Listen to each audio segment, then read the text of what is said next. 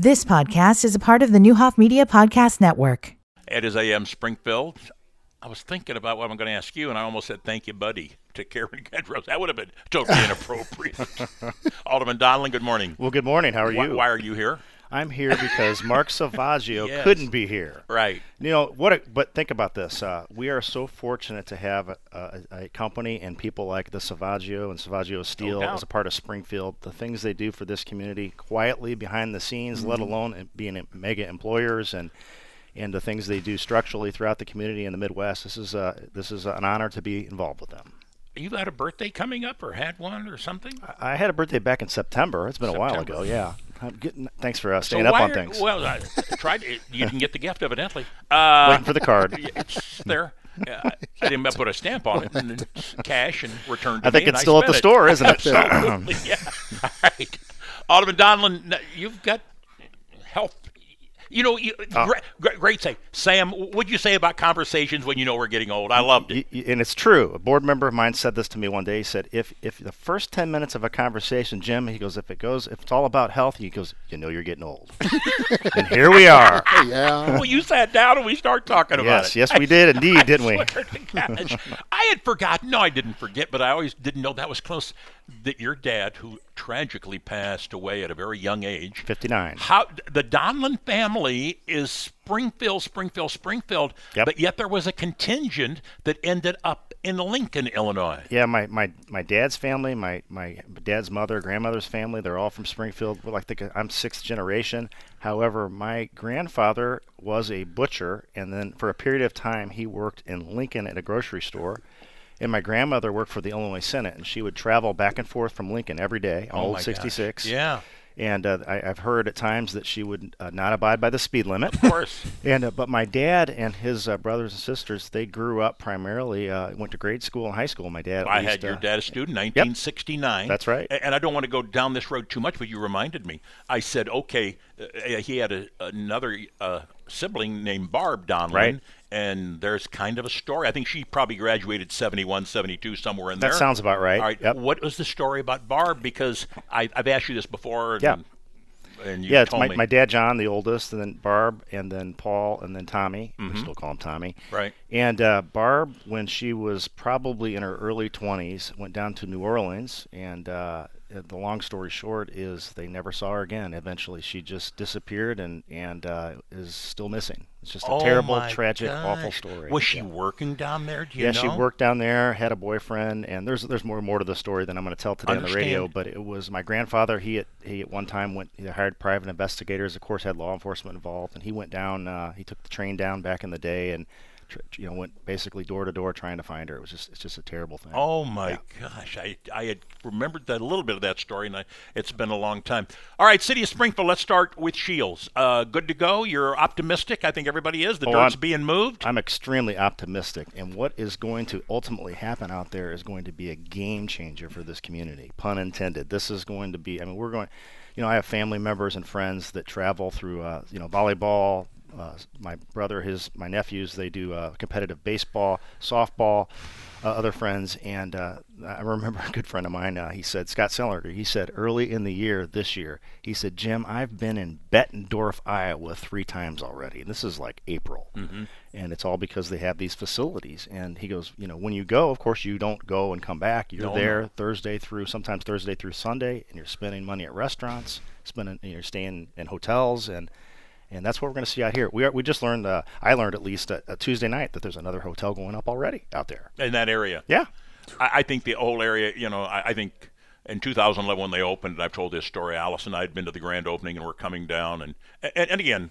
A lot of this, you were very much involved with getting that development here in Springfield, and we'll talk. I want to talk about that because that's important. Uh, the Scheels development and Mayor Davlin and Yeah. you being the administrative assistant. But as we were leaving in 2011 in June, I said, Alice, I said, within five years, this place all going to be built up from here all the way back to Wabash Avenue, Right. both sides. Didn't materialize. Uh, the the economy went south and things like that, and outlet malls became not in, so on and so forth. Right. This is a great chance to recoup, and I think it may be, I may be 10, 15 years late by the time this thing happens, uh, getting built up, I'm talking about.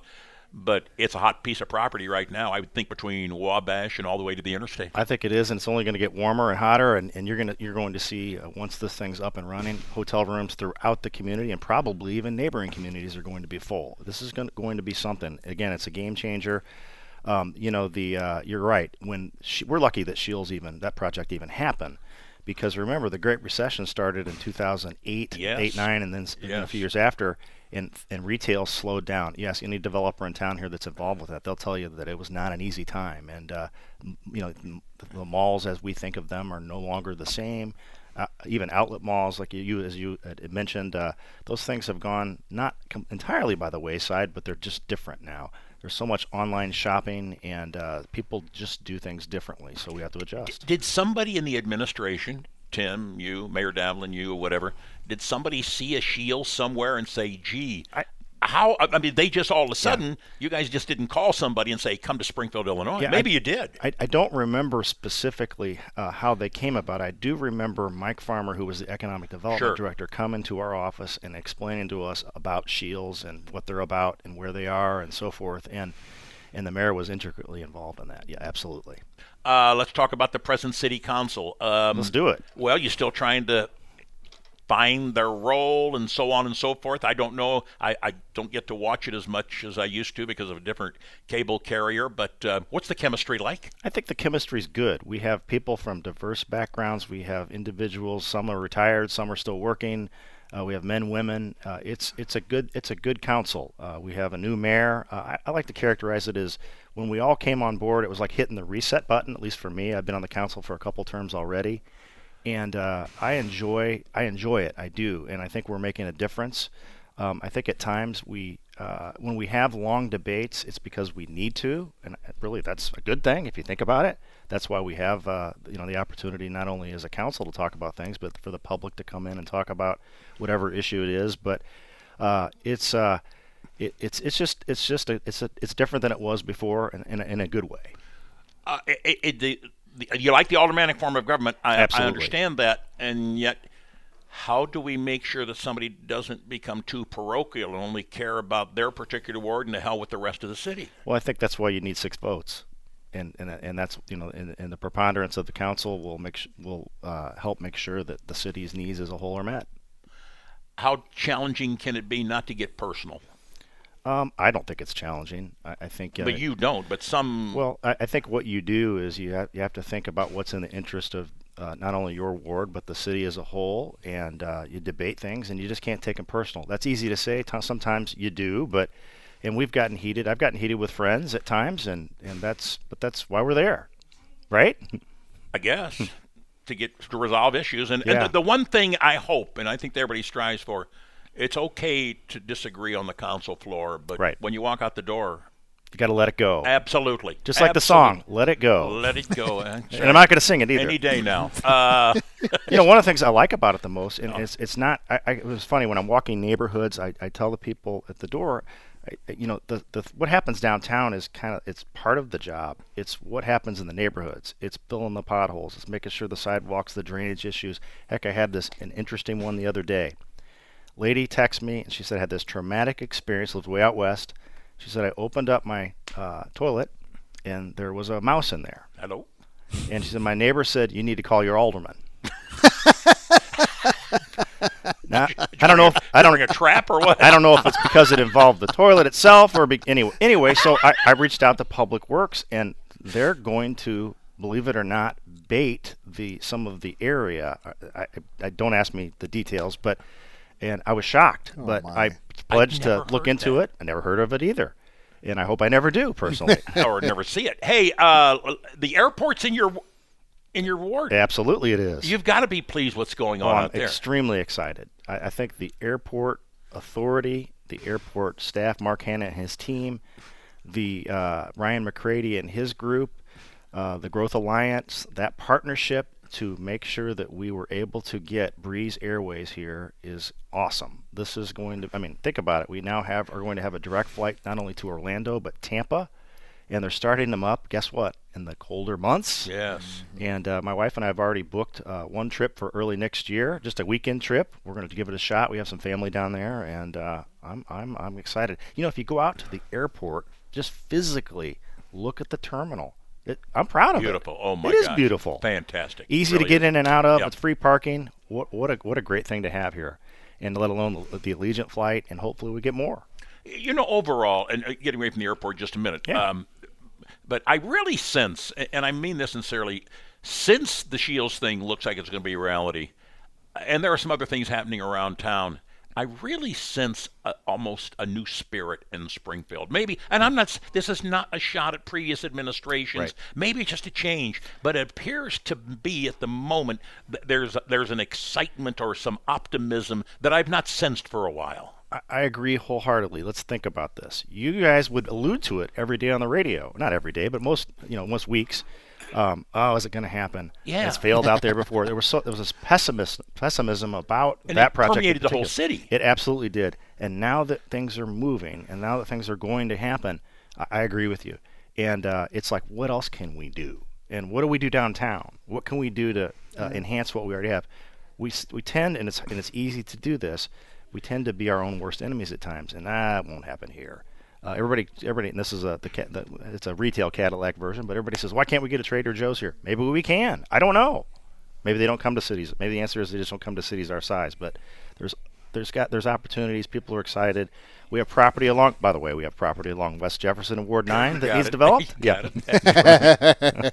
uh, Hunter Lake. Does I, I I know everybody, not everybody, a lot of people alluded to the article. Uh, I think one of the local publications, l- literally the story implied uh, that it's dead, uh, that now the EPA Right. has not recommended, uh, I said, no, let's don't do it, that it's dead. Um what does that mean that EPA that's not the final call is it not although I'm a little concerned that they may carry a little bit of weight Yeah, my understanding that's not the final call, and I don't know how much time we have, but I'm gonna tell a real Take quick whatever. story. Okay, so I, I graduated from college. One of the first jobs I had, I worked at the Chamber of Commerce and the Economic Development Commission. Mike Borer was the president. I've told this story to some, some others before, but so I apologize if I'm being repetitive. I pulled out. I was got this. I don't know who was there in the office before. I opened up the desk drawer. There was a, a file called Hunter Lake. I opened it up, pulled out this map. Thought, wow, this is. It was a detailed map of Hunter Lake. I went into his office and said, when is this going to happen? And he just looked at me. You know, I don't know if you knew Mike. He I knew him I loved him he's a good he, guy he smiled just a little bit of a smile. It's hard to get him to do that at times. yes And uh, he said, "Not in your lifetime." well, anyway, um, when I first came into office, Mayor Langfelder, one of the first one of the first things we voted on, and it was a I don't know if I'll call it big things, we'll say, uh, was this partnership with the Illinois Department of Natural Resources, and they, if if it happens that they would take it over as a recre- recreational area. And I said uh, to him, I said, I will vote for this. However, if we get a decision, I want a public hearing in Ward 9 where we can talk to the residents with your staff there, talk about uh, how much this is going to cost. Because if it's going to double their water rates, triple the water, whatever the number is, it, has to go up, right? Because we have to pay for it. Uh, I want them to know uh, how that's going to impact their wallets. And we're not there yet. you know what uh, and of Mike Boer but you know what he had visions about the medical district Sure did. huh that was his baby he came up with that idea and look that thing is flourishing right before our eyes an integral part of this community the medical community And it's only going to get better, I think. only get better Yep. How you going to spend th- final how you going to spend Thanksgiving my friend We have about 17, 18 family members and friends over uh, on on Thanksgiving, and uh, we do our cooking on Wednesday afternoon. Kind of prepare ahead, and and I'm a, it's my favorite holiday because we all get together and just eat and talk, and and uh, we're able to get together now. Is it's it's great. It's exciting. this portion brought to you by Selvaggio, Selvaggio Steel. Steel. maybe we'll talk in Mark he might want to go every other week Yeah, well, that's that's his decision. we just put the pressure on him good to see you man Good to see you. Thanks Your for having pleasure. me. He's one of the best. Jim Donelan, Alderman Ward 9. Thanks. You've been listening to the Neuhoff Media Podcast Network. For more, visit neuhoffmedia.com.